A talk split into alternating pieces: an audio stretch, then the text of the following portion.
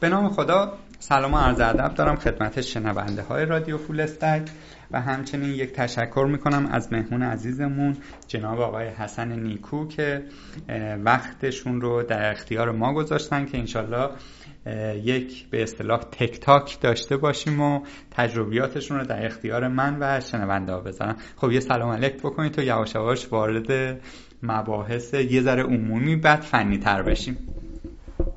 سلام عرض می‌کنم خدمت شما. من حسن نیکو هستم. خیلی خوشحالم که در خدمت شما هستم. انشاءالله یه بحث خیلی خوب و پرباری داشته باشیم.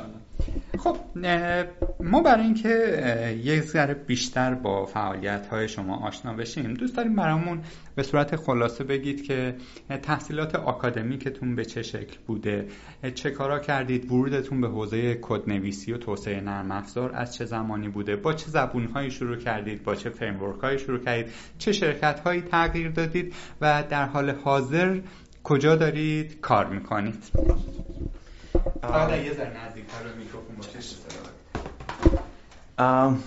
من تحصیلاتم در دانشگاه صنعتی اصفهان شروع کردم و رشته هم مهندسی نرم افزار بوده. منتها علاقه بسیار زیادی به پردازش تصویر ماشین لرنینگ اینا از همون سال دوم دانشگاه پیدا کردم با استادای که در دانشگاه بودن. خیلی ارتباط محکم برقرار کنم وارد lab های تحقیقاتی دانشگاه بشم. و زمینه کاریم از همونجا شروع شد. مثلا با پروژه های کوچیک شروع کردیم از مثلا فرض بکنید خیلی ساده توی MATLAB یه prototype ی رو پیاده بکنیم. مثل واسه مثلا فرض بکنید تشخیص حرکت کرما توی ویدیو. یعنی سعی می‌کردن به اون پروژه های کوچولو بدن که انجام بدیم و ما, هم انجام داریم با MATLAB شروع کردم. MATLAB خب خیلی زبان ساده ایه واسه کارهای پیشرفته. ولی قبل اون برای توسعه نرم افزار اینا با C sharp و C plus plus قبلا کار کردم. مثل زبان مثل Qt و اینا. توی دانشگاه خیلی خیلی داغ بود اون موقع برای درست کردن گویی و اینا. ولی واسه کارهای پیشرفته تر واسه, واسه پرش تصویر و اینا با مطلب شروع کردم. و بعد کم یواش یواش برای اینکه پیش تر بشه و اینا واسه پروژه که خیلی احتیاج به کار پیشرفت داشت اوپن سی بی رو شرکت باش شروع بکنیم. بعد از اون دیگه رفتیم تو کار اپلای و اینا مثلا شروع کردیم تو پروژه های تحقیقاتی مثلا یه پروژه شروع کردیم واسه اینکه بتونیم تکسچر رو توی تصویر مثلا تشخیص بدیم. و اونو مثلا با تو مطلب سعی کردیم یه کدی بنویسیم که در واقع یاد بگیره این تکسچر تکسچر مختلف هم تشخیص بده. بعد از جور کارا دیگه ای پروژه پروژه های کوچیک کوچیک بعد سعی کردیم یه مقاله از توش در بیاریم و اینا. گرفتیم تو کار apply کردن و اومدیم سال 2013 اومدم کانادا. با هدف اینکه می‌خوام بیام پردازش تصویر کار بکنم. وقتی با استادم شروع کردم به کار کردم استادم زمینش با background خود قبلش فیزیک بوده ولی خیلی علاقه زیادی به مغز داشت. مثلا neuro computation neuroscience و با پروژه که اونجا روش کار می‌کردن و مثلا فرض بکن یکی از همکارم رو این کار می‌کرد که یه یه مدلی از نورونا درست بکنه که بتونه یه ربات رو مثلا دست رباتی رو تکون بده. خیلی علاقه زیادی پیدا کردم به یادگیری ماشین و اینجور اینجور در واقع نوروساینس و در واقع علمی که به سمت هوش مصنوعی میره مثلا ماشین لرنینگ و از جای بعدی گذاشتم کنار پرش تصویر رو. رفتیم پیور به سمت ماشین لرنینگ و مدل های احتمالی شروع کردم آشنا شدن کتاب کوین مورفی یادم میاد شروع کردم بخوندن. حالا می‌تونیم بعدا صحبت کنیم راجع چه کتابی خوب هست. چون به این نتیجه رسیدم که تا من خیلی اهل ریاضی نبودم. مثلا توی دانشگاه که لیسانس می‌خونم گفتم آقا اسمش تا اونجایی که می‌شد کلاس ریاضی و ازش فرار بودم ولی به این نتیجه رسیدم که اگه می‌خوام واقعا تو زمینه ماشین لرنینگ کار بکنم بنیادی ترین چیز مدل احتمالی هم. و هرچی این فرمولا رو می‌دیدم و بحث ریاضی که می‌کردن راجع به این تو این کتابا بیشتر میترسم من هیچ سوادی ندارم. باید برم واقعا این بکراند رو بخوام. دیگه شروع کردیم به اون سمت رفتن و روی پستال می‌تونم پروژه پروسه پروژه فوق لیسانس هم صحبت کنم که ما روی داده های مغز موش کار می‌کردیم که اینا یه سری ایمپلنت می‌کردن توی مغز موشا و فعالیت مغزشون برای روزها بررسی می‌کردن. بعد اینا دنبال سری الگو میگشتن که تو این داره اتفاق میفته ولی هیچ ایده نداشتن چه شکلیه. و از مخواست این استادایی بودن که با استاد من در ارتباط بودن از دانشگاه دو آلبرتا. و ما شروع کردیم روی این کار کردن سعی کردیم ببینیم چه الگوریتمی میشه پیدا کرد که در خود به خود دنبال الگو بگرده. روی یه دیتا که خیلی طولانی هن و دنباله دارن و ابعاد زیادی دارن. مثلا فرض کن هزار تا نورون رو همزمان اندازه می‌گرفتن. یه حالا می‌تونیم راجع به مدارکی روش کار کردم و کلا ترند ماشین لرنینگ رو بیشتر صحبت کنیم ولی حالا این یه بک‌گراندی بود از کارهایی که من تا حالا کردم. خب معمولا البته نه معمولا بعضی از آدم هایی که توی حوزه هوش مصنوعی ورود پیدا می‌کنن خب به لیسانس و فوق لیسانس اکتفا می‌کنن بعضیا وارد دوره دکترا میشن که ظاهرا شما جز گروه اول هستید. آیا حوصلتون نیامد خسته شدید یا نه؟ اون چیزی که می‌خواستید توی دوره ارشد به دست آوردید ترجیح دادید اون مباحث تئوریک رو حالا توی صنعت تبدیل به یک پروداکت بکنید. این در واقع نگاهتون به این قضیه چی بوده؟ خب خیلی ها. من که اولا خیلی علاقه زیادی به عشق علم و نمی‌دونم بریم سمت اینها. ولی به این رسیدم که واقعا اگه می‌خوام رو زمینه های که کاربرد دارن و تو زندگی آدم ها تاثیر می‌ذارن بهتره که برم به سمت صنعت. و پی اچ دی چیزی نبود که به من اون اون چیزی که می‌خواستم بهم برسونه. فکر می‌کردم که اگه بیام توی صنعت می‌تونم روی موضوعی کار بکنم که تبدیل به محصول بشن و واقعا رو زندگی آدم ها تاثیر داشته باشن و علاوه بر اون فکر می‌کردم چون می‌خواستم زودتر به وضعیت بهتر برسم توی کانادا چون با PhD سالها بعد دوباره دانشجو می‌شدم و اینها. و به نظرم رسیده بودم که بسیاری از کمپانی هم خیلی position های research ارائه می‌کنن که تو عملا می‌تونی همون کار research رو بکنی با حقوق خیلی بالاتر. چون ساعی می‌خواستی دانشجو PhD بشی مثلا بعد پنج سال چهار پنج سال واقعا فقط به حقوق خیلی کم کار بکنی. جنبه مالی هم داشت. این بود که تصمیم گرفتم که میریم به سمت research منتها research صنعتی نه؟ ما اخبار اکوسیستم استارتاپی در واقع آمریکای شمالی رو که توی ایران رصد می‌کنیم خیلی مقاله و اینا به چشممون می‌خوره که کانادا داره یه hub میشه برای استارتاپ ها به نوعی داره رقیبی برای سیلیکون ولی خودش رو. حالا خیلی فاصله معنا داره ها. ولی بعد از اینم که دونالد ترامپ خب یه سری محدودیت ها برای مهاجرت و اینا وضع کرد. حتی ما دیدیم که یه سری از قول های سیلیکون ولی آمدن شعبه های درست حسابی این ور زدن که اون نیروی کار چیز بشه. آیا اساسا این چیزی که گزاره‌ای که من میگم درسته یا نه؟ اینکه در واقع اکوسیستم استارتاپی کانادا خیلی رو به رشد و اینها. و در کنار اون این رو هم برام بگید که در حال حاضر ظاهرا شما شما هم استارتاپ رو به عنوان فضایی برای کسب درآمد و تجربه انتخاب کردید. باز نگاهتون به این قضیه هم بگید چی بوده که چرا یک شرکت درست درمون اپلای نکردید؟ استارتاپ با اون چالش های خاص خودش استرس کاری خاص خودش رو اینها رو انتخاب کردید. کانادا به دلیل خب یکی اینکه نزدیکه به آمریکا و چندین قطب تحقیقاتی بزرگم در کانادا وجود داشته از سنتی دانشگاه تورنتو یه دانشگاه مونتریال لب بزرگی اونجا هست به نام آقای بنجیو. ایشون یکی از لیدرهای ماشین لرنینگ در دنیا. و خب این این خودش باعث شده شرکت بزرگ بیان جای چیز بزنن لبای تحقیقاتی بزنن. این خودش یه زمینه زمینه بعدی اینه که اینجا ارزون تره و از زمانی که دلار کانادا سقوط کرده شرکت های و بازار کار خیلی خوبی هم داره. چون خیلی از کسایی که فارغ تحصیل تحصیل کرده اینجان همینجا ترجیح میدن که بمونن و نیان یه توی سیلیکون ولی که خیلی گرون هست اونجا بخوان زندگی کنن. مثلا همین ترجیح میدن شرکت هایی که ستارتاپ هم توی سیلیکون ولی شاید یه سری نیرو کاراشون رو بیارن اینجا بگیرن. دلیل سوم می‌تونه دولت اینجا باشه. دولت اینجا واسه استارتاپ ها سعی می‌کنه که مالیاتی که از نیروی کارش می‌گیره نیروی کار هزینه می‌کنه برگردونه به شرکت. خب این incentive خیلی بزرگه واسه شرکت ها میگن خب مثلا 30 40 درصد پول رو save می‌کنیم مثلا همین خیلی از شرکت های استارتاپ های استارتاپی که توی کالیفرنیا هستن دارن میان اینجا. و دفتر باز می‌کنن کارمند استخدام می‌کنن از راه دور کار بکنن. و خب این چیز کرده توسعه داده بیشتر حضور استارتاپ ها رو اینجا. و چند قطب هم داره اینجا. هم مونتریال هست هم ونکوور هست هم تورنتو خیلی قطبای تک هستن دارن در واقع نیروی کار زیادی رو جذب می‌کنن.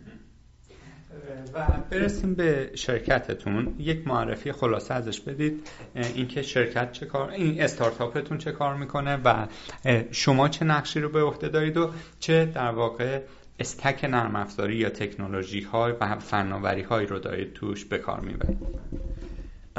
شرکتی که من توش کار می‌کنم یه استارتاپه و اسمش از نورولاگیکس خیلی شاید شناخته شده نیست ولی کاری که ما می‌کنیم یه تکنولوژی ما در واقع patent کردیم به اسم transdermal optical imaging که ما در واقع میایم از روی ویدیو عادی دوربین. می‌تونیم در واقع جریان خون رو زیر پوست در واقع محاسبه بکنیم و موج جریان خون رو در واقع تقریب بزنیم از زیر پوست. این تکنولوژی در واقع ما داریم برای یه هوش مصنوعی میریم به سمت این هوش مصنوعی که در واقع بهش میگیم effective AI که حالا بیشتر راجعش توضیح میدم. و کاربردهای خیلی زیاد داره از توی ما صنایع مثل صنایع سلامت رو چیز در واقع هدف قرار دادیم. که بتونیم مثلا فرض از راه دور بتونید مثلا یه سری چیزای سلامتتون اندازه بگیرید. مثل مثلا فشار خون ضربان قلب استرس نمی‌دونم وضعیت احساسی شما. و کاربردهای زیادی می‌تونه مثلا توی امنیت حتی داشته باشه. مثلا تو فرودگاه بفهم چه آدمای استرس دارن یا توی کلاس توی کلاس درس دانش آموزا چقدر می‌تونن مثلا بفهمن که دان کدوم دانش آموزا استرس دارن کدومشون ندارن. یا حالا کار بودش خیلی زیاد است ما در واقع سال هست که داریم روی این تکنولوژی کار می‌کنیم. خود تک... در واقع استک نرم افزاری که روش بنا شدیم یه کلاود بیس هست. ما سرویسمون روی کلاود قرار می‌گیره. شما می‌تونید API ما رو بگیرین. روی هر پلتفرمی که دستین از وب گرفته تا هر پلتفرم دیگه ای وقتی که دوربین داشته باشید و در واقع دسترسی به صورت آدم ها داشته باشید. می‌تونیم در واقع این sign های حیاتی که ما ارائه میدیم و در واقع اندازه بگیریم و شما تو کدوم بخش استارتاپ با چه شرح وظایفی دارید کار می‌کنید؟ من بیشتر بخش research and development هستم. ما روی بخش روی سیگنال مختلف کار می‌کنیم. من انواع اقسام پروژه داشتم. از اول مثلا می‌تونم یک یادم بیاد که تشخیص احساسات بود. مثلا بتونیم از روی صورت صورت شما بدون اینکه در واقع اکسپرشن های شما رو یعنی چیزایی که مثل لبخند زدن اینا رو اندازه نمی‌گیریم. از روی موج خون که زیر صورت شما زیر پوستی بتونیم تشخیص بدیم که احساسات شما چجوری داره تغییر می‌کنه. آیا هیجان زده شدین؟ نه هیجان زده نیستین. نمی‌دونم خوشحالین خوشحال نیستین. خب این این پروژه بود که مدت ها روش کار کردم که بتونیم مدلی رو بسازیم که اینو تقریب بزن یه مدت رو این کار می‌کردم که استرس رو اندازه بگیرم. مثلا از روی تغییرات جر... تغییرات ضربان قلب ما می‌تونیم بفهمیم که آدم استرس داره یا نه. مثلا یه مدل عددی باید پیاده می‌کردیم که این رو در واقع اندازه بگیره جوری نرمالایزش کنه که کدوم آدما استرس دارن کدوم آدما استرس ندارن. یه ایندکسی واسش در میاد. و الان مهمترین پروژه‌ای که داره شرکت کار می‌کنه که بتونیم فشار خون رو استیمیت بکنیم تقریب بزنیم که ببینیم چقدر. خب این کارش خیلی سخته چون خود فشار خون رو همینجوری این دستگاهی عادی هم که شما رو اندازه می‌گیرن اگه دقت کرده باشین اونا هم خیلی دقیق نیستن. استانداردش پرستار هست و با اون سیستم قدیمی که اون میلیمتر جیوه بره بالا و پایین. و خیلی چالش بزرگی واسه شرکت. ولی اگه به دقت که FDA میپذیره برسیم می‌تونیم محصولمون رو در واقع ارائه بکنیم. خیلی هم عالی. خب در خلال صحبتاتون اشاره کردید به در واقع بخشی از این کاری که می‌کنید و می‌خوایم حالا تخصصی تر واردش بشیم و اون هم مقوله افکتیو ای آی هست. برام یک توصیف خودمونی و ساده بگید و در نهایت بحث رو به اینجا ببرید که کاربردش در برای ان یوزر چی خواهد بود. توی چه محصولاتی می‌تونیم ورود پیدا کنیم که در نهایت این پژوهش هایی که شما انجام می‌دید صنعتی بشه و بتونه درآمدزایی بکنه. افکتیو ای در واقع به یه شاخه ای از هوش مصنوعی میگن که برای اندازهگیری احساسات آدم هست. این احساسات می‌تونه دو جنبه داشته باشه. یکی احساسات هیجانی که دو, دو در واقع محور داره. یه محوری که خوشحال تر بودن یا ناراحت تر بودن یا هیجان کمتر یا هیجان بیشتر. و یه با یه map ی این رو در روانشناسا این رو معرفی می‌کنن. دو ما یه رقیبی داره به نام دو نوع در واقع تکنولوژی وجود داره برای اینکه اینو بتونیم اندازه بگیریم. یکی اینکه از روی صورت و اینکه expression ها و اینکه مثلا فرض بکنید muscle های صورتتون چجوری بالا پایین میشن یا چهرتون چجوری تغییر می‌کنه با ما با اندازه گرفتن اینا بتونیم بفهمیم چه چه احساساتی داره زیر پوستی این کاری که شرکتی به اسم افکتیوا انجام میده. و اینا خیلی حالا کاربردش هم میگم که اینکه بفهم مثلا آدما چه احساسی دارن چه کاربردی دارن. منتها ما ما فکر می‌کنیم این سیستم سریع میشه گولش زد برای اینکه شما فقط کافی یه لبخند بزنی و کاملا اون سیستم گول می‌خوره که شما خوشحال. در که واقعا می‌تونی مثلا خیلی ناراحت باشی یا اصلا هیچ احساساتی راجع به اون چیز نداشته باشی. اینجا یه سوال بپرسم. آیا این احتمال وجود داره که بسته به نژاد آدم ها فرم اوریجی که صورت آدم ها داره؟ مثلا ما ایرانی ها تقریبا یه جوری هستیم چینی ها یه جوری هستن مثلا اروپایی یه جور اون اون الگوریتم باید بر اساس اون نژاد learn بکنه یا نه؟ یه چیز general در بیاد جواب میده برای 7 میلیارد. خب، بله بله. خب صد درصد. کاملا احساس چیز فرهنگی هم هست. بعضی بعضی فرهنگ ها مثلا اگه خوشحال بشن ممکنه یه نوع expression داشته باشن. بعضی وقت ناراحت میشن یه نوع expression دیگه دارن. خب اون چالشی هست که واسه شرکت Affectiva هست. اینا سعی کردن بزرگترین مجموعه دیتا مربوط به expression رو در دنیا با انواع اقسام آدما و فرهنگ ها مختلف در بیارن. سعی کنن خیلی اسمش خاص منظوره نباشن واسه یه یه یه, یه فرهنگ یا ولی ما فکر می‌کنیم خیلی تکنولوژیمون قوی تره چون اصلا ربطی به چیز نداره و همه آدما فیزیولوژیشون باید یکی باشه و نوع الگویی که این جریان خون تغییر می‌کنه زیر پوست باید خیلی یونیورسال تر باشه و همه یه جور در احساسشون تغییر کنن. ولی خب خود احساس رو تعریف کردن خودش یه چیز پیچیده ایه مثلا اینکه شما مثلا می‌تونیم بیاریمتون اینجا بهتون یه ویدیو خوشحال کننده نشون بدیم ولی شما هیچ واکنشی ممکنه بهش نداشته باشید. ولی خب ما کجا باید بفهمیم که شما داشتید یا نداشتید؟ این بهش میگن گراند تروس این لیبلی که ما بزنیم روی این در واقع الگویی که از روی خون شما میاد این خودش این خیلی چالشه. واسه همین این پروژه خیلی چالشی کرده واسه ما. که اول خود دیتا جمع کردنش خیلی سخته. دو تعریف کردن کلا احساسات کار پیچیده. اینه که داریم سعی می‌کنیم مسئله ساده تر بکنیم. مثلا ببریمش به اینکه آیا احساسات مثبت کلا یا نه. یا آیا کلا هیجانیه یا نیست. مثلا چهار چهار تا چیز بیشتر تقسیمش نکن.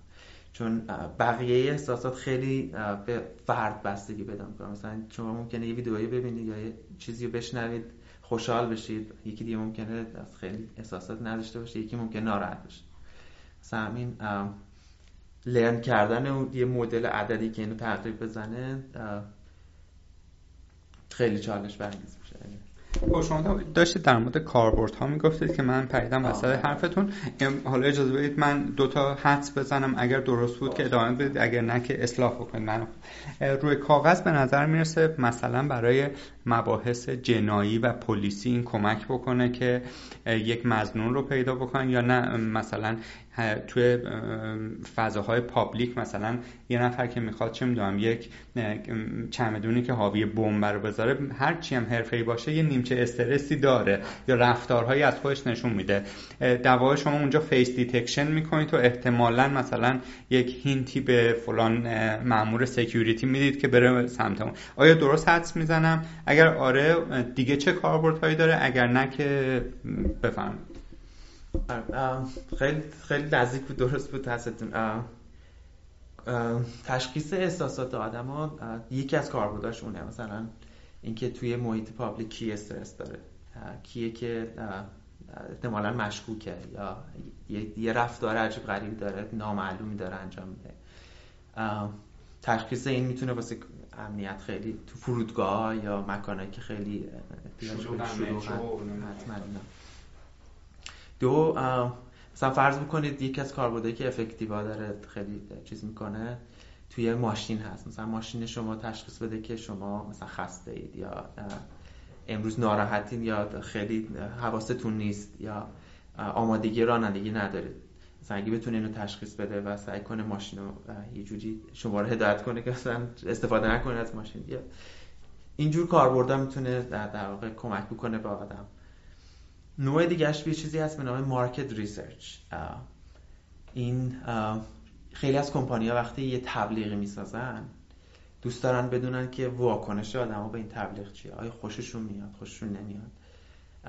معمول ترین کاری که می‌کنن اینه که سوال می‌پرسن. مثلا میان تبلیغشون نشون میدن به یه تعداد آدم مثلا هزار نفر.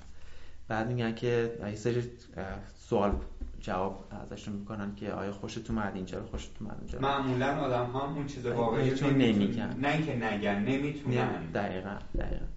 اگه یه سیستمی باشه که مثلا آدم ها این ویدیو رو نگاه کنن و ما تشخیص بدیم که اینا این از این خوشش اومد بهش توجه کرد بهش توجه نکرد اتوماتیک این بدونی که ازش هیچ سوالی بکنیم همه چیزش رو بتونیم تشخیص بدیم. این هم خیلی کار بوده خیلی خوب می‌تونه باشه.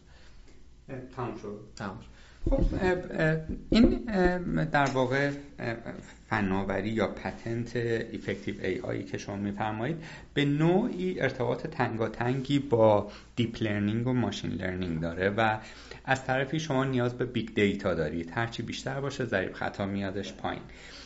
اگر بخواید برامون بگید که بزرگترین مسئله یا چالشی که توی این حوزه براتون به وجود میاد که اونجا دیگه دقت خیلی کمک می‌کنه که محصول شما تجاری بشه یا یه قول فناوری بیاد بخردش آش و باجاش یا نه شکست بخوره اون چیه؟ اون چالش ها کجای کاره که شما رو مثلا فردا صبحی که می‌خواید برید کد بزنید میگید خب اینو من چجوری باید حلش بکنم؟ دقت مدلایی که در واقع هر مدل machine learning که شما ایجاد می‌کنی اینه که با تجربه تکنولوژی که الان موجوده به اون حجم و دقت دیتایی که جمع کردیم داره. هرچی دیتایی بیشتر جمع بکنیم و هرچی دیتایی که label و اون مثلا فرض بکنید اگه می‌خوایم سیستمی درست کنیم که فشار خون اندازه بگیره بعد آدما رو بیاریم ازشون ویدیو بگیریم یه پرستارم بیار ازشون فشار خون بگیریم. بعد اینکه اون فشار خون با چه دقتی اندازه گرفته شده؟ مثلا چند بار گرفته بشه که مطمئن بشیم درسته. و حجم این تعداد آدمای با انواع اقسام مثلا سن و انواع اقسام فشار خون ها و انواع اقسام نمی‌دونم background پزشکی نمی‌دونم دارو مصرف کردن نکردن حتی نژاد اینها به به تقریب به, اینکه بتونید یه مدلی که تقریب بهتر بزنه کمک می‌کنه.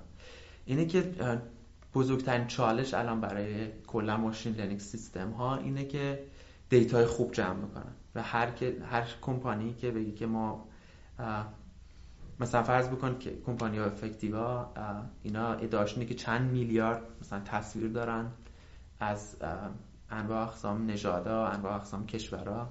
و همه اینا هم با دقت یا یه سری آدم نشستن همه اینا رو مثلا گفتن این احساساتش اینه اینجا. یا این خب مثلا خیلی بهشون اعتبار میده.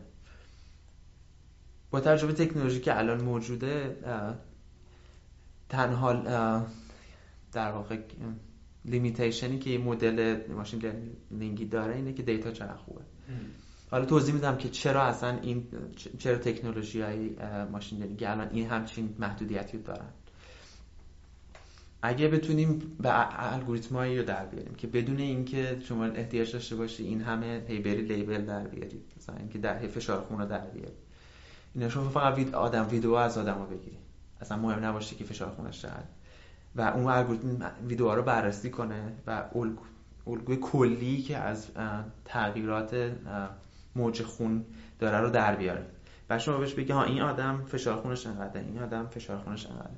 و خودش بفهمه که بقیه الگوهاش همش چه شکلی مپ میشه به فشار خونهای مختلف. اون اون وقتی که ما این سیستم خیلی عالی واسه یادگیری ماشین داریم. حالا کلا راجبش سیستم های machine learning و اینکه تایپ های مختلفشون اینا رو توضیح میدم ولی بزرگترین چالش واسه machine learning کنونی اینه که محدوده با data. من خیلی خیلی و یه چیزی هم که اینجا پیش میاد در واقع privacy اون data هست. آیا این هم برای شما یه چالش هست که من بیمار دوست داشته باشم ویدیوم رو در اختیار شما بگذارم؟ یا نه اینم چون قوانین حداقل تو اروپا که خیلی سفت و سخته. کاملا درسته کاملا درسته.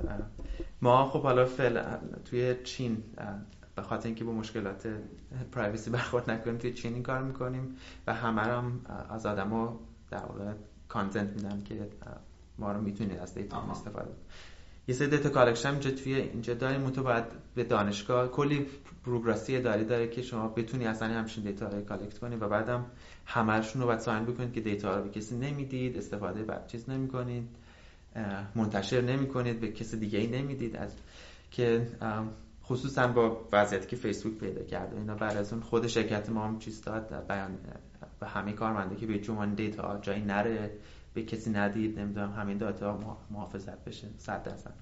خب در خلال فرمایشاتون گفتید که در ادامه بحث می‌خوایم اون مباحث machine learning مدل ها رو اینها رو بشکافیم. حداقل چیزی که من به ذهنم می‌رسه یک سری مدل های representation learning و supervised و reinforced و اینها هست. اگر بتونید اینها رو حالا اگر ربطش بدید به کسب و کار خودتون کار پژوهشی که می‌کنید با ذکر مثال و تفاوتاشو بگید که فبها اگر نمیشه و privacy تون اجازه نمیده یک مثال عمومی بزنید تو این تفاوت ها و مثال هاشو برام بگید که خیلی عالی میشه. حتما حتما.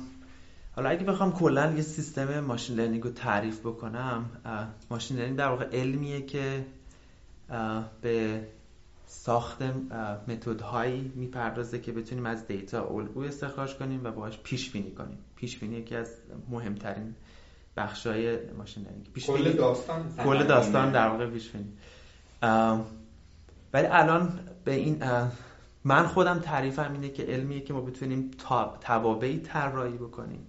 که data رو از یه حوزه‌ای به یه حوزه دیگه‌ای ببره که ما بتونیم پیش های درست بکنیم. مثلا فرض بفرمایید که برای تصویر به صورت سنتی اینجوری machine learning بوده که آدما می اومدن این پروسه تعریف بردن data از یه حوزه به حوزه دیگر رو خودشون انجام میدن. می اومدن یه سری مجموعه دستور عملی تهیه می‌کردن می‌گفتن این کارو می‌کنیم این کارو می‌کنیم این کارو می‌کنیم. مثلا فرض کن تصویر رو از این حوزه از حوزه پیکسل می‌بریم به حوزه ای که بشه مثلا تشخیص داخلش چیه. بعد مثلا فرض بکنید که میام تو تصویر سه نقاط خاصی رو پیدا می‌کنیم جایی که لبه های تصویر شیعه هستن رو پیدا می‌کنیم و این پروسه رو یه آدمی طراحی می‌کرد. بعد این این تابعی که باید طراحی بشه مهمترین بخش در واقع یادگیری ماشینه که بتونیم تو اون حوزه جدید بتونیم در واقع پیش بینی های درست انجام بدیم. مثلا فرض کنید تصویر داخلش چیه؟ چه نوع شیعی داخلشه؟ یا مثلا فرض کنید اگه متن هست تصویر بتونیم از حوزه مثلا کرکترها ببریم به حوزه به یه حوزه که بشه مثلا فرض بکنید که مثلا همه جملاتی که یه مفهوم دارن یه جا باشن یا نزدیک به هم باشن که بعد مثلا وقت بتونیم مثلا ترجمهش کنیم به یه زبان دیگه این کار معمولا به صورت سنتی قبل از deep حوزه deep learning این, این خیلی منوال بود. خیلی آدما این تابع خیلی پیچیده رو خودشون طراحی می‌کردن. که من بهش یه تابع این در واقع تصویر رو می‌گیره یه سری مجموعه دستور عمل این میره یه حوزه دیگه که بشه مثلا. ولی deep learning اومد گفت در واقع ما میام این این تابع این اینو آدما این کارو نکنن. ما میام یه مجموعه جبر خطی طراحی می‌کنیم. اینها رو پشت سر هم قطار در واقع اعمال می‌کنیم به اون ورودی و میبریمش به حوزه که بشه در واقع بشه همه پیش بینی ها رو انجام داد. و این طراحی این تابع هم در واقع به صورت خودکار انجام میشه. خب این این خیلی کار جلو بود. چون بدون اینکه ما دیتا در واقع محدود بشیم با نوع دیتا ما همیشه می‌تونیم یه تابع تابع طراحی بکنیم که این این کار رو واسمون انجام بده.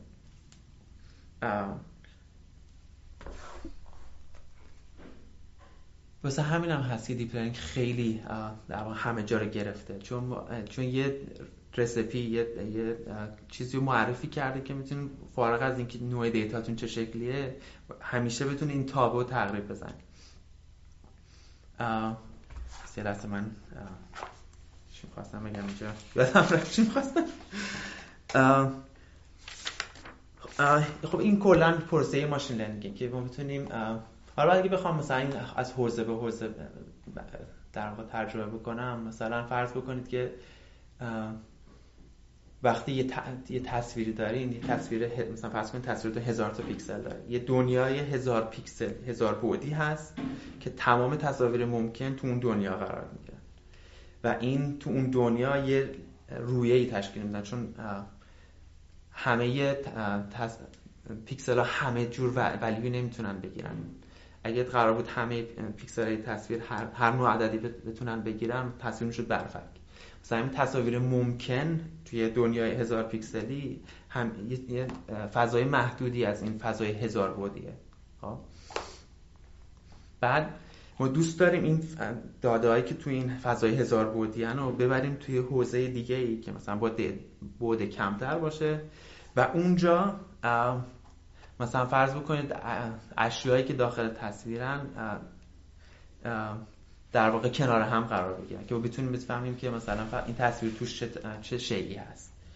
یا اینکه مثلا فرض بفرمایید که اگه متن هست بتونیم در واقع همون مفهوم رو ببریم توی زبان دیگه.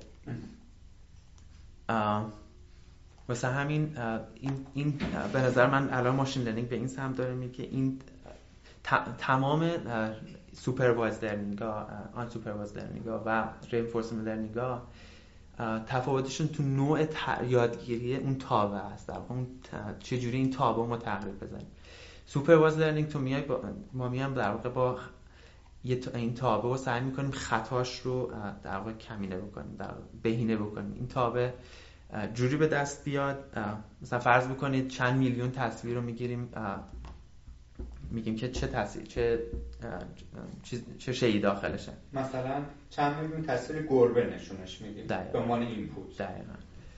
چند میلیون تصویر گربه چند میلیون تصویر نمی‌دونم الاغ خرگاه فرشی و بعد سعی می‌کنیم این تابع و در واقع خطاش رو بهینه بکنیم. بدی این سیستم اینه که شما اگه به اندازه کافی data نداشته باشین این mapping ی که انجام میشه از در واقع رویه data توی اون manifold data توی فضای مثلا فرض کن هزار پیکسلی به فضای دیگهتون ممکنه خیلی بالاست. مثلا فرض بکنید بعدا متوجه شدن که اگه شما توی حوزه پیکسل یه ذره جابجا بشین مثلا فرض کن میشه به پیکسل یه ذره عدد اضافه کرد بدون که مثلا تصویر به هم بریزه. شما اگه چشم آدم اینو ببینه میگی خب این هیچ ولی اون طرف مثلا شما میگه که این چیزه. مثلا تصویر تصویر شوتو مرغ میگه که تصویر مثلا فرض ماشین یا هر چیز این mapping به اون manifold درست توی توی حوزه دیگه درست انجام نشده. چون خیلی این تابعی که به دست آوردین با استفاده از این روش خاص منظور شده واسه اون data.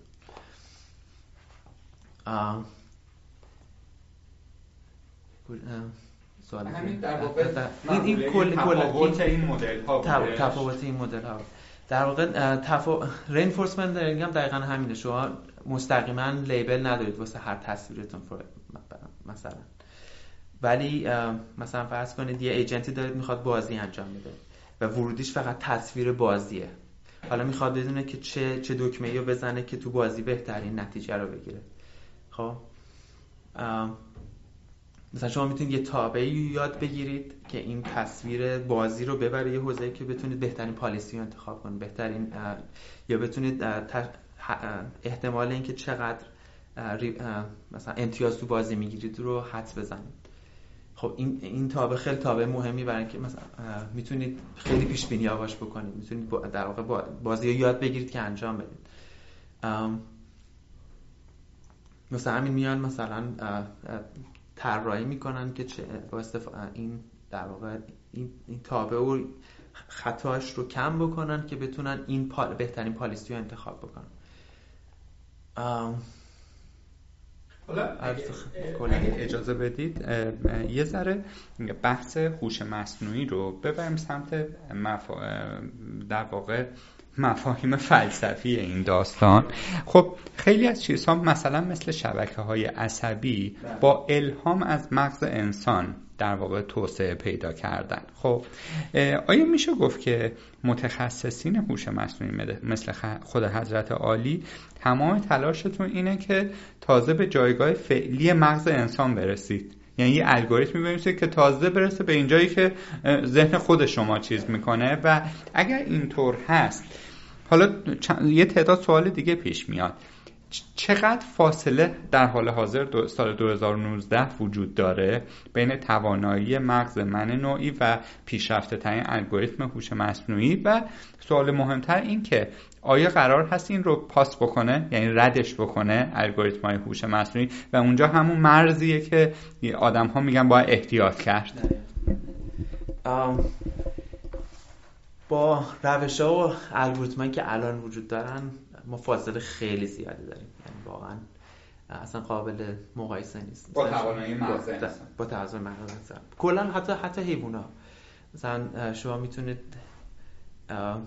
این رفتارشناس های حیونا رو سری آزمایش طراحی می‌کنن. مثلا فرض کنید یه, یه چیزی یه بازی درست می‌کنن و حیوانه بدونه که هیچ ارتباطی داشته باشه بدون هیچ اینکه بهش بگن چی کار باید بکنه خودش فقط فرض کن اگه مغزش رو به جعبه پردازش اطلاعات بگیره. تنها ورودیش تصویر و اون سنسیه که می‌کنه. و از اون می‌تونه در واقع راه هایی رو پیش پیشنهاد بکنه که بره مثلا فرض کن یه پته پرنده. مثلا میره در واقع مسئله رو حل می‌کنه و غذاشو پیدا می‌کنه. خب این خیلی چیزی که اصلا ما پژوهشگرای توی حوزه رباتیک ما اصلا رویاش هم نمی‌تونن ببینن. حتی در حال حاضر. که مثلا فرض کنید ورودی تصویر ورودی فقط چیز باشه. هیچ هیچ هیچی دیگه نه فقط مثلا فرض کنید یه دوربین باشه. و یه دست رباتی ما طراحی بکنیم که ورودیش فقط دوربینه. خودش حالا بعد چیز پیدا بکنه. راه حل پیدا کنه که مثلا این کتاب این شیء رو برداره بذاره اون طرف. یا مثلا یه مسئله رو حل بکنه. خب اصلا ما خیلی فاصله داریم. چون باید مثلا مسئله روش طراحی بکنن. بذارید یه مثال بزن مثلا فرض کن همین دست رباتی. شما اگه دوربینی که بالا سرشه برای اینکه بتونه مثلا فرض کن این لیوان رو بگیره بچرخونه. فقط یه کار به همین ساله اگه این لیوان به سمت شما باشه یا اینکه بس از شما دور باشه مجموعه دستوراتی که اون سیستم باید به اون دست رباتی بده که حرکت کنه اون لیوان رو برداره با هم فرق می‌کنه. و کاملا دو تا مسئله جدایی شما اگه می‌خواهید یه کنترلر واسه این بنویسید که این اون شی یاد بگیره که این شی رو برداره بعد بتونید در واقع خیلی مسئله رو براش طراحی بکنید. دقیقا اون فرض مثلا reinforcement learning استفاده کنید. بهش بگید reward بهش بدید اگه تونست اون لیوان رو برداره. بعد از trial های خیلی زیاد ممکنه فقط اون مسئله بلند کردن لیوان یاد بگیره. همین. هیچ مسئله دیگه نمی‌تونه حل بکنه. خب حالا سوالی در خلال صحبتاتون برام پیش اومد. ممکنه برای بعضی خندهدار باشه که مثلا بگیم حیوان تو حیوان ها از باهوشاش کدوماست که مثلا ببینیم این الگوریتم به اون با حیوان باهوشه می‌رسه. مثلا یه مستندی می‌دیدم کلاق یک حیوان خیلی باهوشه. می‌خوام ببینم اطلاعاتی دارید تو این رده بندی که این حیوان ها هوششون مثلا کدوم ها تونسته به انسان نزدیکتر بشه یه ذره؟ سوال سختیه که رده بندی واقعا ولی اینکه بر اساس سایز واقعا اینکه گفتیم مثلا کلا چون اون سایز مغز اینها خیلی به سایزش کاملا مسئله حل می‌کنه. این واقعا شگفت انگیزه که می‌تونه فرض بکنید این این همه سنسور ورودی ببره یه حوزه ای که بتونه خیلی شگفت انگیزه که می‌تونه راه حل برای مسائل مختلف بده. یا مثلا خود بچه های انسان ها بچه های آدم ها. تا قبل از ده ماهگی فیزیک رو کاملا یاد میگن شما مثلا اگه فرض کنید این شی ببرید بچه تعجب می‌کنه اگه این نیفته. جاذبه رو یاد می‌گیره بچه ده ماهگی. یا خیلی از چیزهایی که مثلا اینکه اشیا حضور دارن همیشه. مثلا شما این این شی رو اگه ببرید پشت اون یکی این شی, این شی هنوز هست. این بهش میگن object preservance و این بچه های آدم تا قبل قبل از یک سالگی این رو این, این رو درک می‌کنن. در که بچه ها اصلا هیچ گونه data ی این که بخوان بهش آموزش بدی نیست فقط با observation یعنی فقط ورودیه که داره وارد مغز بچه میشه و تمام این اینا رو بدون هیچ در واقع اطلاعاتی از بیرون در واقع یاد می‌گیره. اینه که شاید بهتون بگم که اصلا supervised learning که الان ما خیلی تکنولوژی کلی اینقدر باش پیشرفت کرده ما می‌تونیم اشیاء تشخیص بدیم هم تجربه بکنیم این همه کاربرد برش بده کردیم. واقعا تکنولوژی نیست که هوش مصنوعی جلو ببره و تکنولوژی هوش مصنوعی آینده واقعا نیست. چون وقتی مقایسه می‌کنیم با حیوانات یا حتی بچه انسان به نتیجه می‌رسیم که هیچ حرفی برای گفتن نداره واقعا. خب حالا سوال کلیشه ای رو که همه می‌پرسن در ارتباط با ای آی رو من اینطوری بپرسم. ما حداقل تا چند دهه آینده نباید از پیشرفت های هوش مصنوعی بترسیم یا نه؟ یهو می‌بینیم در واقع این سرعتش یک جوری سری میره بالا یعنی تحقیقات شرکت های مثلا سیلیکون ولی هم افزایی می‌کنه و یهو به اون جهشی که می‌خوایم می‌رسیم. و اونجاست که باید یه ذره مراقب باشیم. خیلی پیش بینیش سخته چون بیشتر از پنج سال واقعا خیلی سخته بگیم که چی چه خواهد شد یا چه تکنولوژی دفعه مثلا بیاد بیرون. تحقیقات شرکت هایی که تو حوزه این حوزه فعالیت می‌کنن خیلی بیشتر برای کاربرده مثلا مثل فیسبوک یا آی بی ام یا گوگل. نه. دستیار صوتی درست آره دقیقاً. به سمت اینه که الان یه کاربردی پیدا بکنیم. الان یه چیزی پیدا بکنیم با این بشه یه محصولی داد بیرون. مثلا همین اونها من رو نمیترسیم کلا اینکه تکنو... این هوش مصنوعی به اون درجه برسه واقعا به نظر من تا چند دهه آینده پیش نخواهد اومد. و مگه اینکه یه در نمی‌دونم 5 6 سال آینده یه دفعه یه چیز عجیب غریبی اتفاق بیفته. ولی اون مدل هایی که من بهشون میگم generative در واقع بهشون میگن بهشون میگن generative model ها اونا هستن که چون اونا خیلی attention نمی اونا خیلی ملت بهشون توجه نمی‌کنن اونا هایی که میاد بیرون و ملت مثلا خیلی نمی‌خونن یا نمی‌دونن چون فکر می‌کنن چه کاربردی نداره. مدل الان هست که در واقع بدون هیچ اینکه بهش مثلا label ی بهش بدی سعی می‌کنن از توی data الگوها رو در بیارن. بهشون میگن generative model یه مدلی مثل مثلا generative adversarial network اومده بیرون. اینا همش تلاشایی به سمت اینکه ما بتونیم در واقع روی data رو حدس بزنیم. بتونیم ورودی و از هر حوزه‌ای که هست ببریم به حوزه‌ای که بشه انواع اقسام پیش بینی انجام بده. مثلا فرض برای اون دست مصنوعی ما اگه بتونیم الگوریتم داشته باشیم که مثلا فرض کن اون دوربین بالاش دائم این دست تصادفی حرکت کنه خب؟ بعد این دست این پیکسل ها بیاد. بعد این پیکسل ها ببره به یه حوزه ای که بتونه تمام هر نوع دستوری که به این دست میده تمام حرکت های بعدیش رو پیش بینی کنه.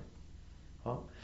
بعد واسه همین این کنترلر نوشتن بعد از اون اگه همچه الگوریتم داشته باشه خیلی راحته. برای اینکه تو لازم نیست که هیچ در واقع ایفن ارث بنویسی که حالا اگه این دست این اینجا بود این لیوانه اینجا بود به سمت تو بود حالا اینجوری بکن دست تو اینجوری تکونش بده. در واقع اگه بتونه هر در واقع یک کنترلر خیلی کامل می‌تونیم براش بنویسیم و می‌تونیم در واقع رباتایی داشته باشیم که هر نوع کاری می‌تونن انجام بدن.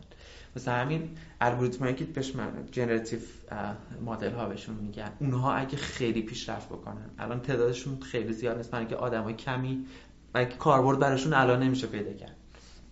مثلا همین آدمای کمی روشون کار می‌کنن و به شدت هم ریاضی و خیلی سختن.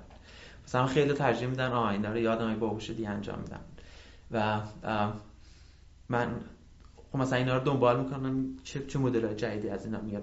ولی خب خیلی چیز نمی‌گیرن دیگه. خیلی مثلا راجبشون تو خبر نمیشنون آره مرکز توجه نیستن. بیشتر مدلایی که شما می‌بینید مثلا یه تص... آدم رو تشخیص بده تو تصویر نمی‌دونم ترجمه بکنه نمی‌دونم چت بات بنویسه. الان چت بات هایی که الان اومدن بیرون همش بر اساس همین تکنولوژی supervised learning در واقع train شدن و اصلا هیچ خیلی هم احمقن. به شدت احمقن.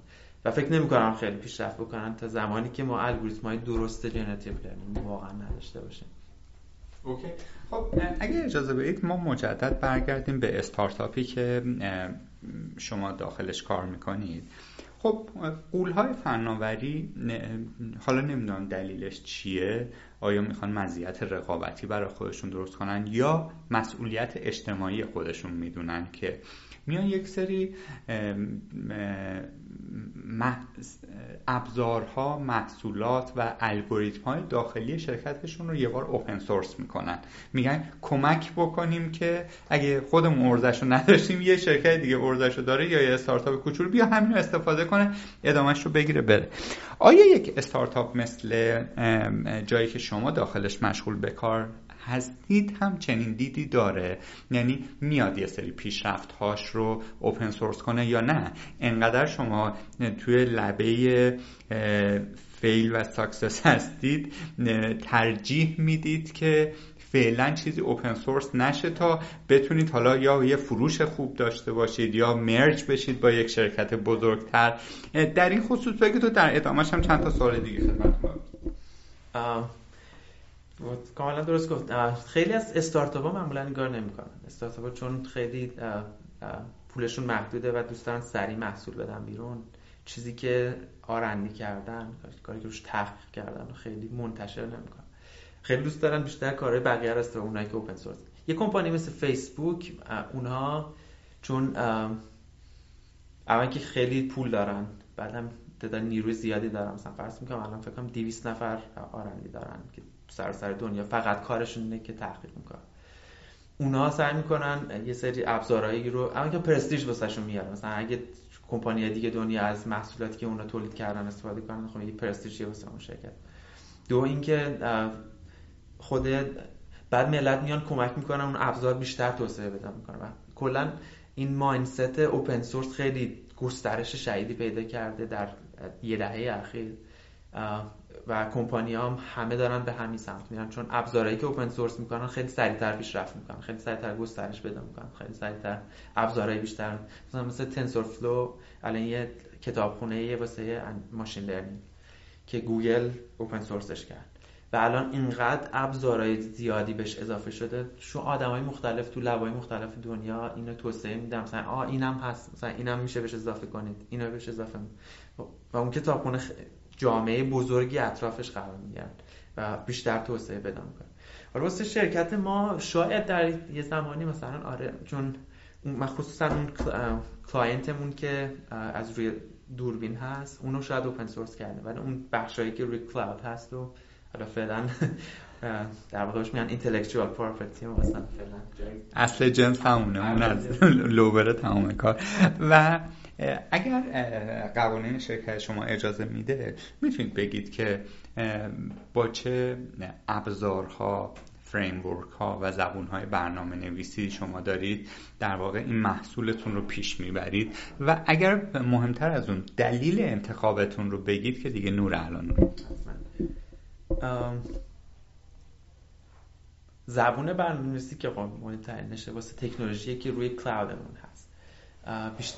پایتون هست. اون در واقع کور ماشین لرنینگی که کل این مدل ها و در واقع چیزایی که برای تقریب زدن این, این از روی در واقع کور ابزارهایی که واسه در واقع تقریب زدن. همه این مدل های ماشین لرنینگ که تولید می‌کنه همش توی پایتون هست.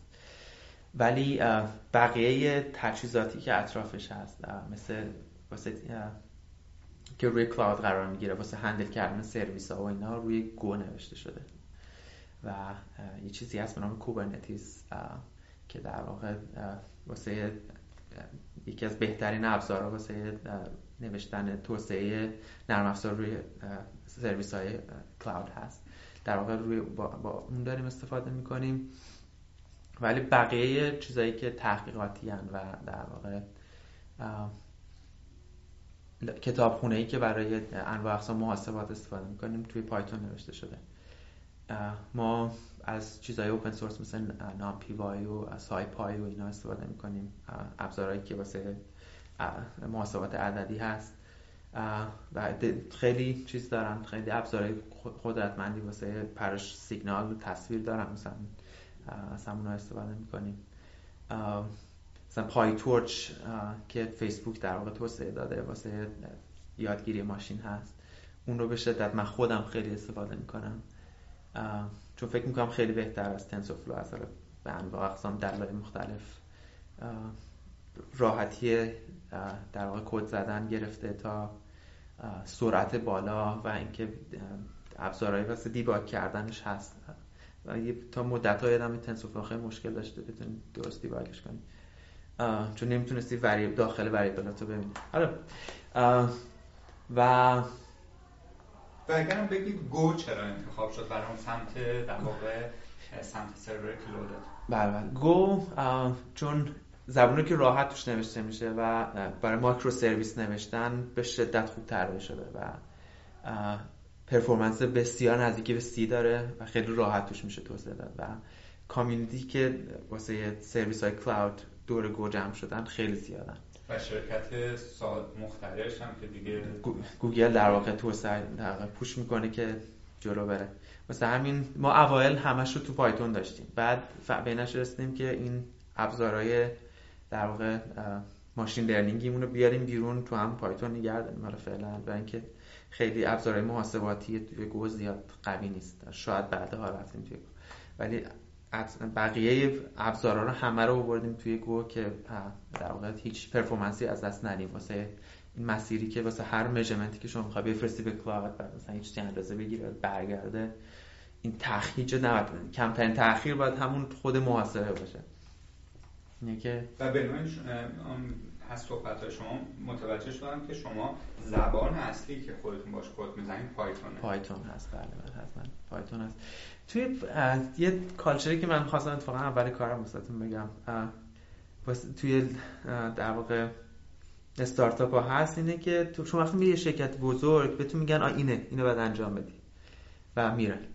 و شما توی رو همون چیز باید کار بکنی و تموم میشه ولی توی استارتاپ انواع اقسام کارا رو تو شما باید ابزار ابزار باشی.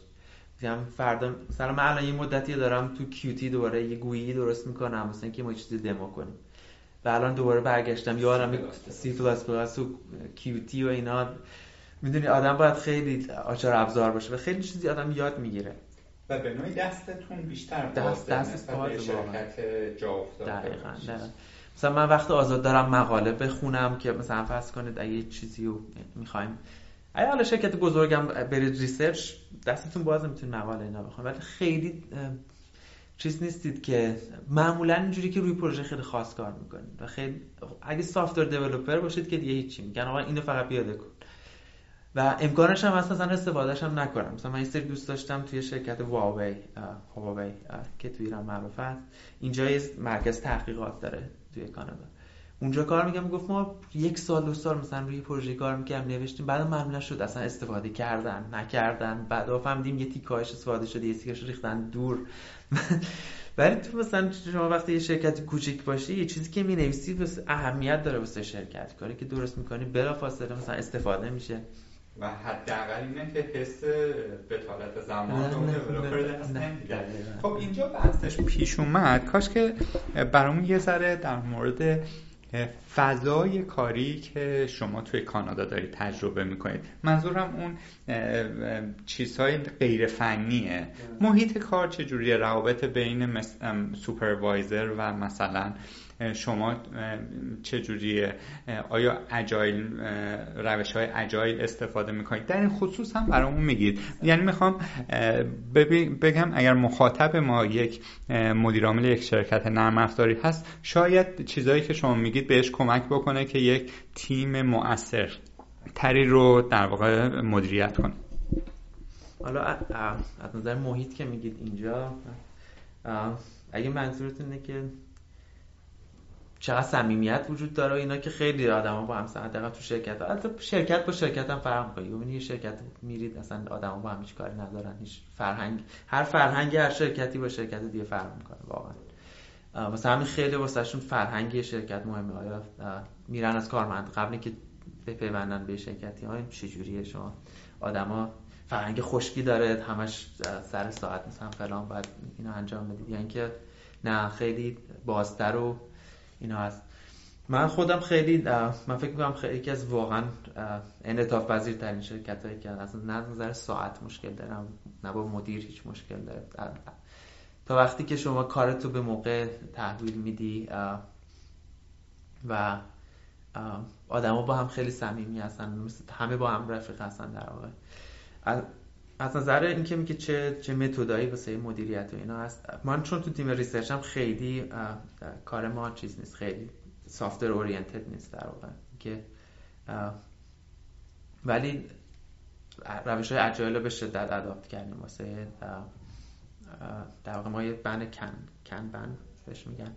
اون رو داریم واسه research تیممون که مرتب چک می‌کنیم کاری که هر کسی داره انجام میده چک میشه.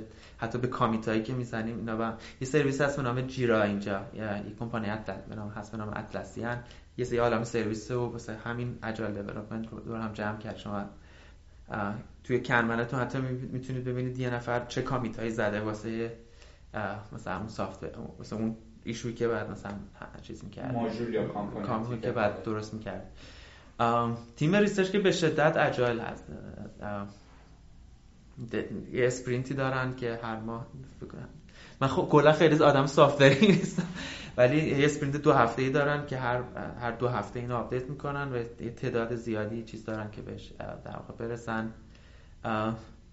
سعی می‌کنن چون ما تیممون هم کوچیک هست خیلی مثلا تیم تیم نیست. مثلا یه تیمه که مثلا روی فلان چیز کار بکنه مثلا یکی دوتا آدمن که مثلا فرض بکنید روی اندروید کار می‌کنن. یه نفره که مثلا یه نفر دو نفرن iOS کار می‌کنن یه نفره مثلا backend ه یا هر چی هست. اینه که واسه اونا هم اینجوری نیست که خیلی scrum master داریم مثلا که چیز بکنه. scrum meeting هر هر در واقع صبح برگزار میشه. که ببینیم کی داره چی کار می‌کنه و خیلی کسی به کسی اینجوری چیز نیست که تو داری چی کار می‌کنی من دارم شما به هم دیرم خب. شرکت ما خیلی اینجوری خاص چند نفره کلا تعداد پرسنل فکر کنم الان به 40 نفر خب. با تیم research و اینا من می‌خوام بحثمون رو اینجوری تموم بکنیم که شما ابتدای صحبتمون گفتید که اگر می‌خوای وارد AI و ML بشی ریاضیات اگه خوشت نمیاد کار سخت میشه. خب؟ حالا می‌خوام یه ذره این رو بیشتر برامون بشکافید و اون این رو در قالب یک رودمپ برامون ترسیم کنید که این مسیری که شما رفتید و دارید توش ریسرچ انجام می‌دید به نوعی ماشین لرنینگه خب اگر من نوعی علاقمند به این حوزه هستم اگر بتونید استپ بای استپ بهمون بگید که چه گام هایی رو باید دنبال بکنم چه کتاب هایی رو بخونم چه کورس های آنلاین و آفلاینی رو بخونم که این پروسه تسهیل بشه و سریعتر بتونم اون چیزهایی که باید رو دریافت بکنم و بعدش شروع کنم به تمرین و ورود به یک شرکت و کار تجاری کردن.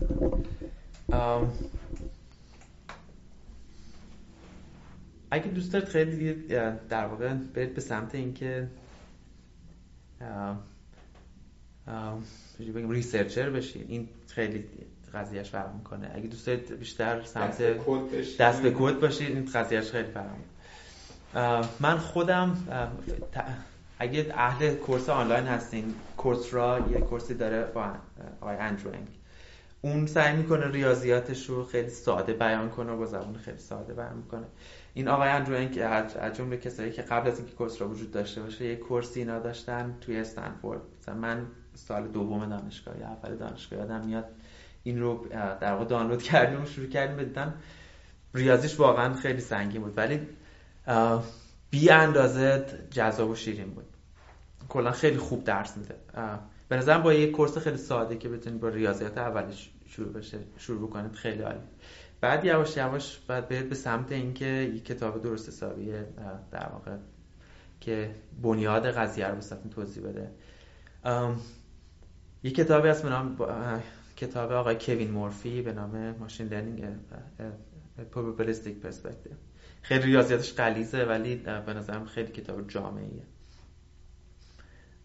اون رو خیلی توصیه می‌کنم. اگه واقعا دوست دارید برید به سمت علمش. اگه دوست دارید بیشتر دست به کد باشید یه کتابی هست به اسم Deep Learning مال آقای Bengio ئه. اونم خیلی ریاضی داره ولی اون بیشتر خیلی عملی تر توضیح میده.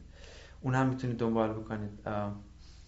پلتفرم هایی که اینقدر چیز آنلاین هست واسه اینکه بتونید سریع دست به کد بشید. مثلا مثلا PyTorch.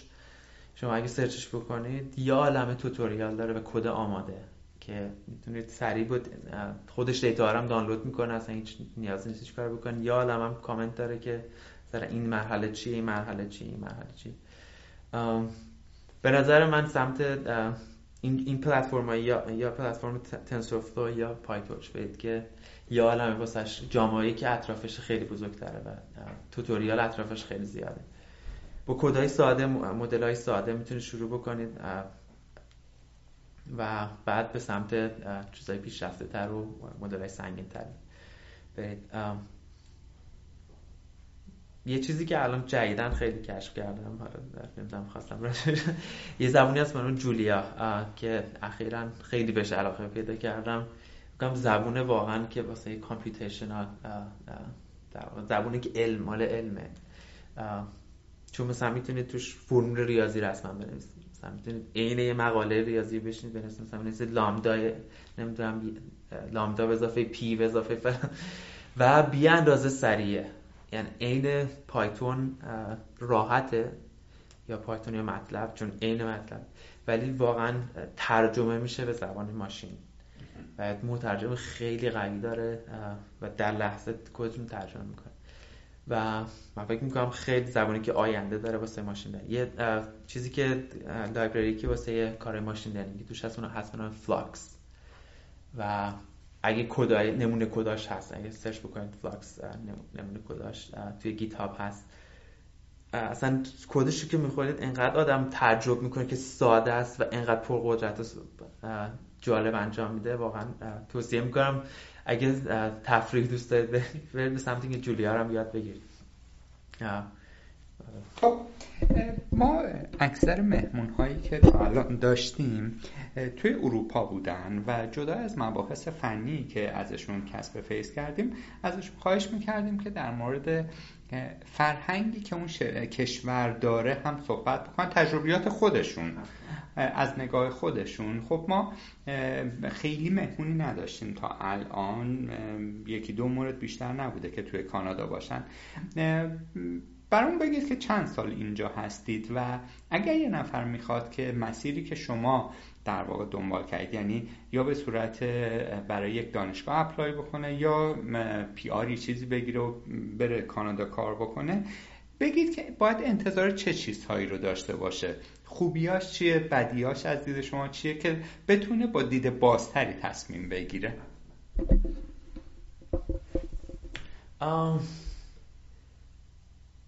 خوبیاش.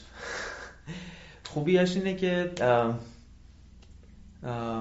کمپانی خیلی زیاده. اکثر کمپانی های بزرگ اینجا هستن و سختگیری های آمریکا هم نداره چون بازار آمریکا بزرگ بازار کار آمریکا به خصوص خیلی بزرگتره.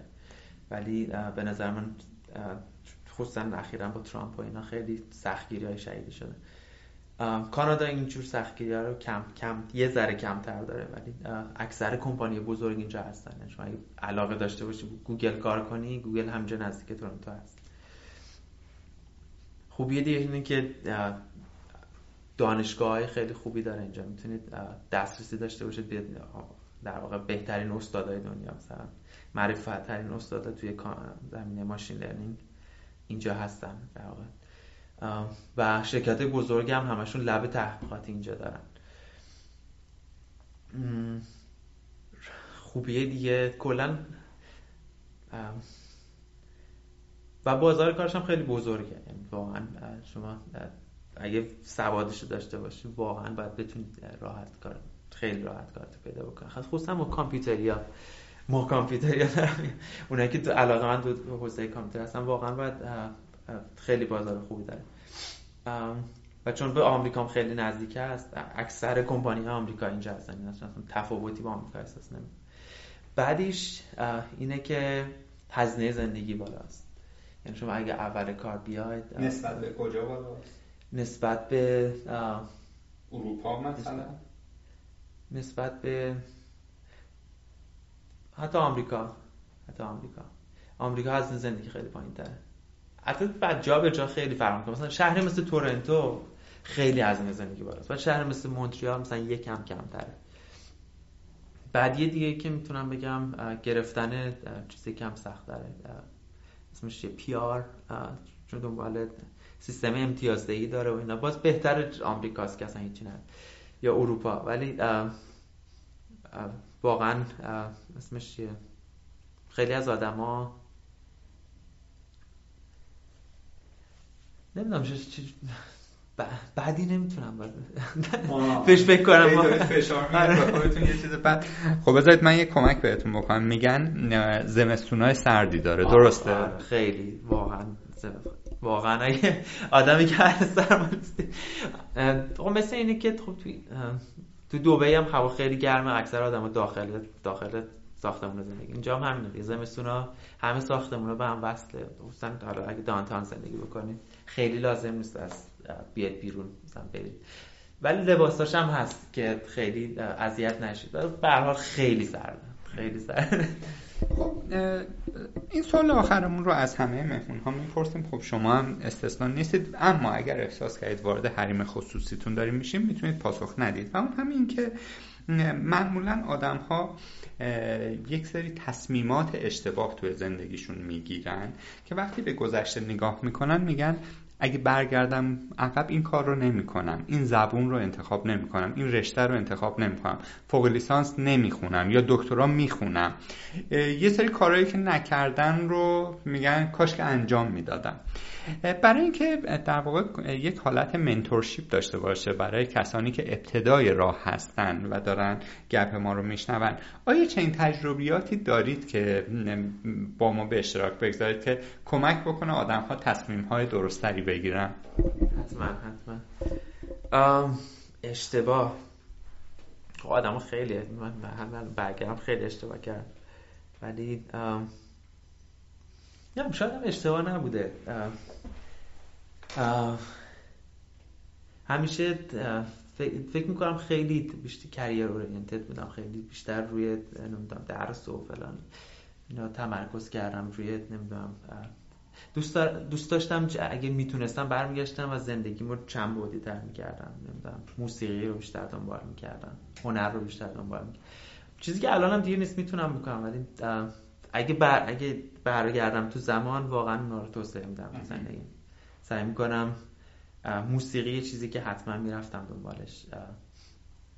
دو اینکه زندگی راحت تر می‌گرفتم اگه برگرد خیلی چیز بودم که آ این خصوصا وقتی دوره لیسانس بودم آ این قول بزرگه که اپلای بکنیم مثلا بریم اینا همه زندگیمو چیز کرد گرفته بود. همه در که اگه برگردم الان بیشتر سعی می‌کنم زندگیم چند بودی باشه یه, بودی نباشه. خیلی چیزا هست.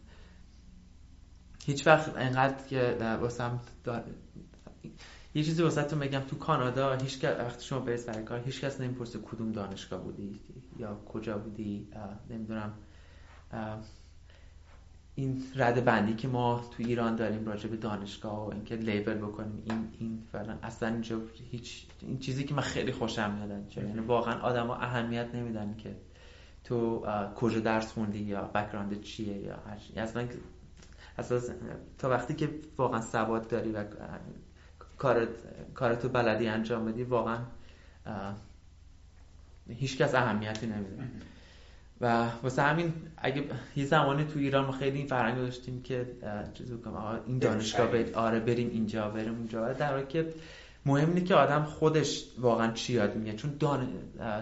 مؤسسه به تو چیزی ارائه نمی‌کنه. این واقعا به این رسیدم که اون دانشگاه چیزی به تو ارائه نمی‌کنه. تویی که و تلاش تویی که تو رو جلو می‌بره. و مثلا همین با آدم توصیه می‌کنم به چیزی که علاقه دارن حتما برن دنبالش. اگه مثلا فرض کنید به حوزه هوش مصنوعی علاقه دارن یا ماشین لرنینگ علاقه دارن دنبال این نباشن که دانشگاهی کار واسهشون بکنن. خودشون واقعا اینقدر دنیای اینترنت اینقدر هم گسترده شده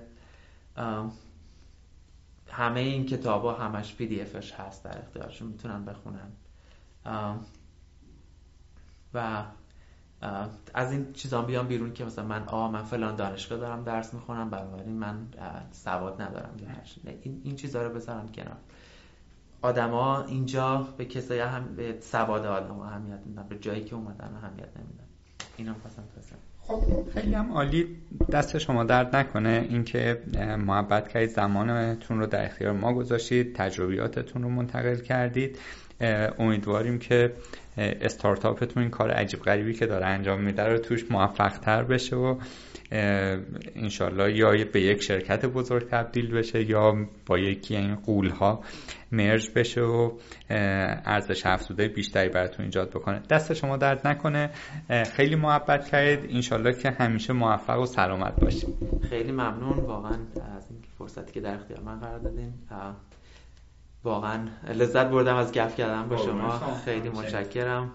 امیدوارم یه در واقع کسایی که میشنون این پادکست رو واقعا استفاده کرده بتونن یه چیزی چیزی منتقل شده باشه. آره.